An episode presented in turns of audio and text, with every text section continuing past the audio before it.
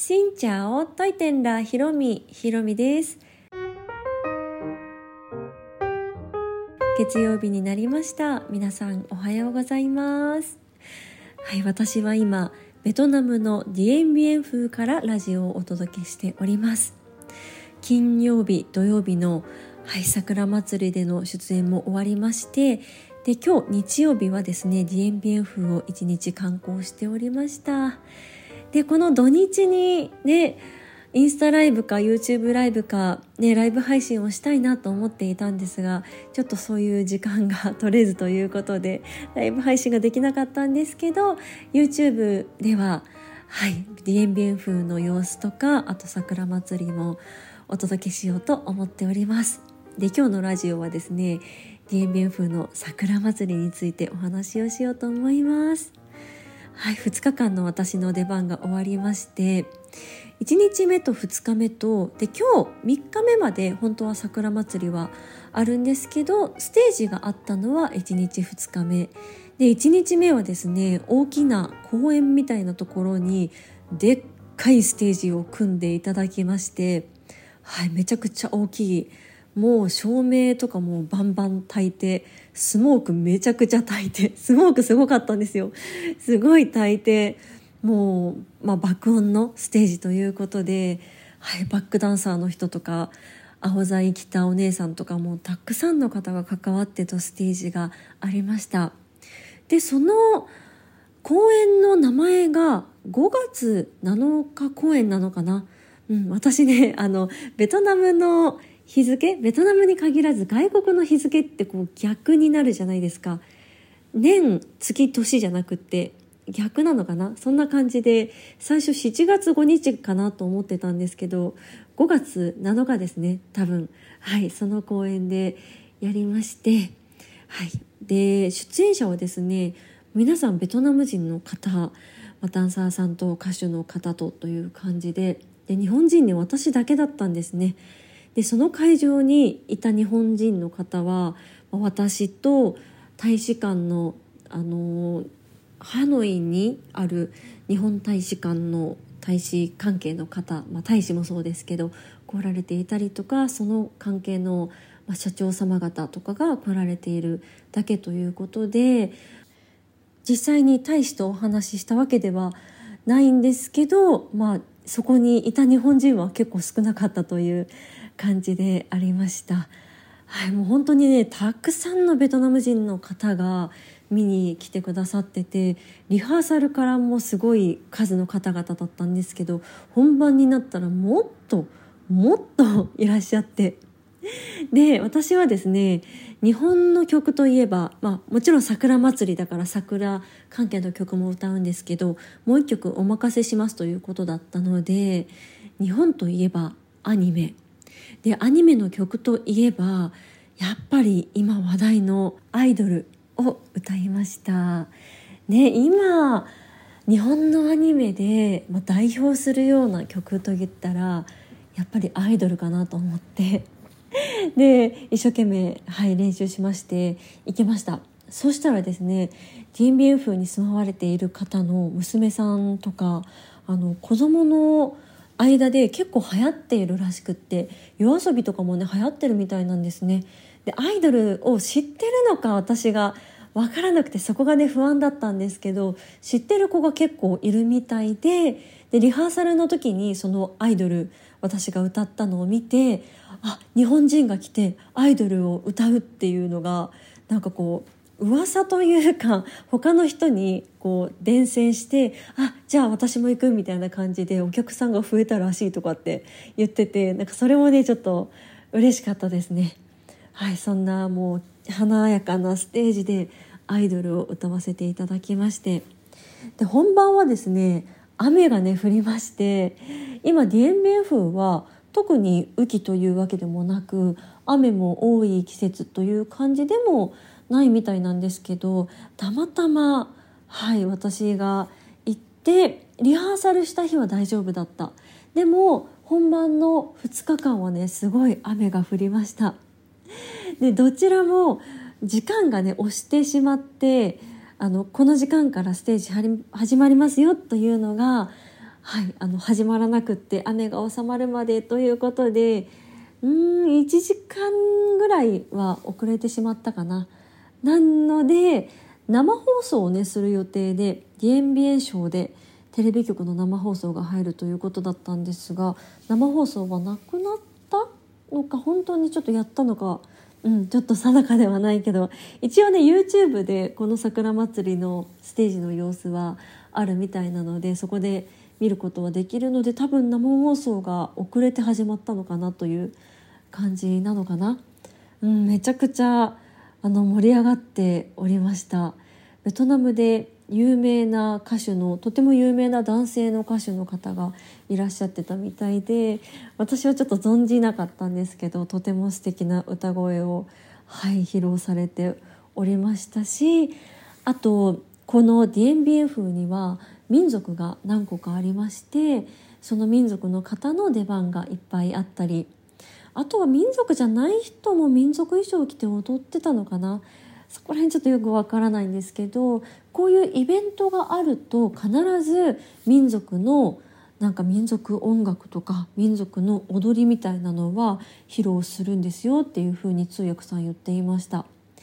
で日本にね自分がいるとあんまり民族って馴染みがなかったんですけどだからこそ、まあ、言い方がちょっと合ってるのかわからないですけど一般の人と民族の方でなんか違いがあるのかとかなんかお互いのことをどう思っているのかっていうのがすごく謎だったんです。でもこう民族の方も普通に何 DMBF の街中にもいらっしゃるで山の方だけじゃなくって普通に、まあ、共共存というか共生というかしている様子が伺えたりとかまあ、こういうイベントで民族関係のことを必ずやるとかなんか分け隔てなくお互いがお互いを尊重し合っている関係なのかなというふうに私は感じました。実際街を歩いててもですね特に印象的だったのがタイ族っていう方々がいらっしゃってそのタイ族っていう方は結婚すると頭の上にお団子を作って生活するらしいんですね。髪の毛でこうお団子を作ってでその形もなんだろうこの女子がよくやるようなお団子じゃなくってちょっと円柱ちょっと下の方が大きい円柱みたいな感じのでまとめていらっしゃってでそれを見てこの人は既婚者なんだなって。でタイ族の既婚者じゃなくってまだ結婚してない人は髪を下ろしたまんまとかそういうのがあってなんかすごく興味深かったですね。すごく美しいなと思いました、うん、そういう方々が、ま、お互いをこう尊重し合って生きているっていうのを街でも感じられたしステージを見ても思いました、うん、で2日目の桜祭りのステージはですね桜島というところで開かれました。ディエンビエン風の街中から30分ぐらいかな車で行ったところなんですけど結構なんだろう山道くねくねで舗装されていないような山道をどんどん進んで桜の木がいっぱい咲いてあるようなところでありました。で桜島というからには桜がありましてどうやら日本の苗からこう咲いている桜があるということでまさにね日越の何こう絆みたいな、うん、関わりを感じるような感じでした。で向こうのこっちのね桜は結構ピンクピンク色。すごいなんだろうもう濃いピンクっていう感じでそれはそれですごく綺麗でした。でその場所がですね結構山の上にあって雲が捕まえそうなぐらいの上の方にあってで空気がすごく綺麗なところででステージもねちゃんと作っていただいていてまさに桜祭りっていう感じの雰囲気だったんですけど雨がね結構降ったり止んだりしかもねベトナムの雨すっごい勢いで降るので もう土砂降りバケツの水ひっくり返しましたみたいな感じの雨で、まあ、どうなるかっていう感じだったんですけど1時間ちょっと押したかな。1時間半ぐらい押したかな。はい無事にスタートすることができてはいステージを終えました、まあ、そんな感じでディエンビエン風のねディエンビエン賞の方には本当にお世話になりましてもうお祭りのステージもそうなんですけど通訳さんが2人もいてくださったりとか地元の方々のこの祭りを盛り上げようっていうのがすごく感じられたしすごくねなんだろう私日本人が DMBF に来るってなかなかないことみたいでたくさんの人が歓迎してくれてもう私ね人生の中で一番人気だった日あのすごかったんですよ。これね私が言うのもおこがましい話なんですけどあのすごかったんですよ。もうなんかもうキャーみたいなもうすごいキャーみたいな感じでみんなに囲まれて本当に写真多分に200 200枚ぐらい撮ったかなっていうぐらいいろんな人から写真撮ってくださいって言われて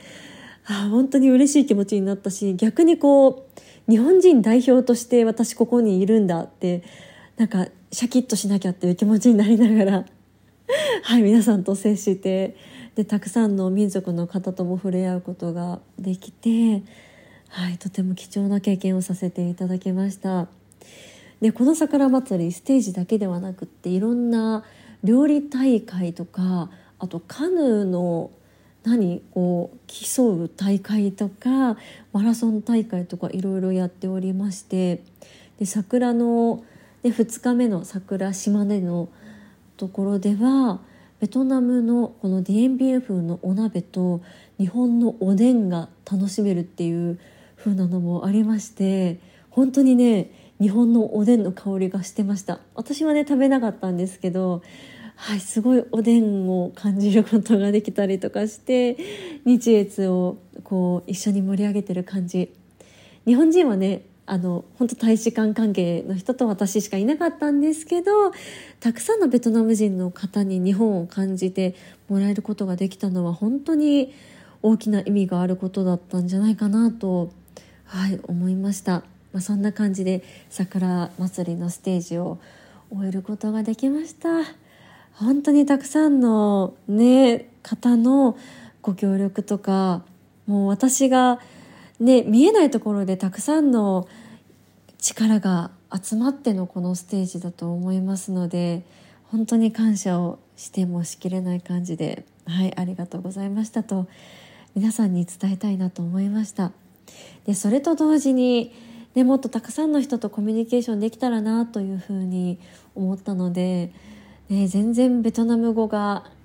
話せないそれはちょっともどかしかったですね。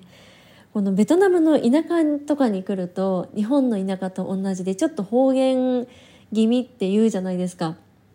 なんですけどディエンビエ風の方はそんな方言っぽくなくってベトナム語をお話ししてらっしゃるのにそれが聞き取れないのがちょっと、うん、惜しかったなって思って、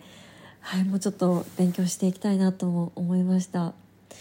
はい、そんな感じで DNBF 残りわずかの滞在となりますが最後まで堪能してから帰りたいと思っております。次回は DNBF の観光についてお話ししたいなと思います。今日一日巡ってみて本当に何だろう有意義な時間を過ごさせてもらったので、まあ、なかなかね DNBF 知ってる方もいるけど知らない方も多いかな。ディエンビンフの戦いというもので有名な場所です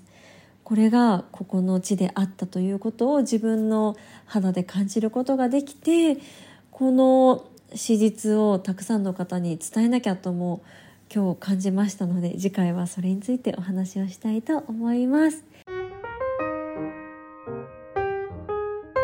というわけで今日は桜祭りでのステージ出演についてのお話をしました。この配信は毎週月水金各種ポッドキャストとスタンド FM で配信をしています。日々の出来事やベトナム旅行についてまた皆さんからいただいたお便りについてもお答えをしています。お便りフォームからスタンド FM の方はレターから質問やメッセージこんなことお話ししてほしいなど送っていただけたら嬉しいです。それではまた次の配信でお会いしましょう。変がプライ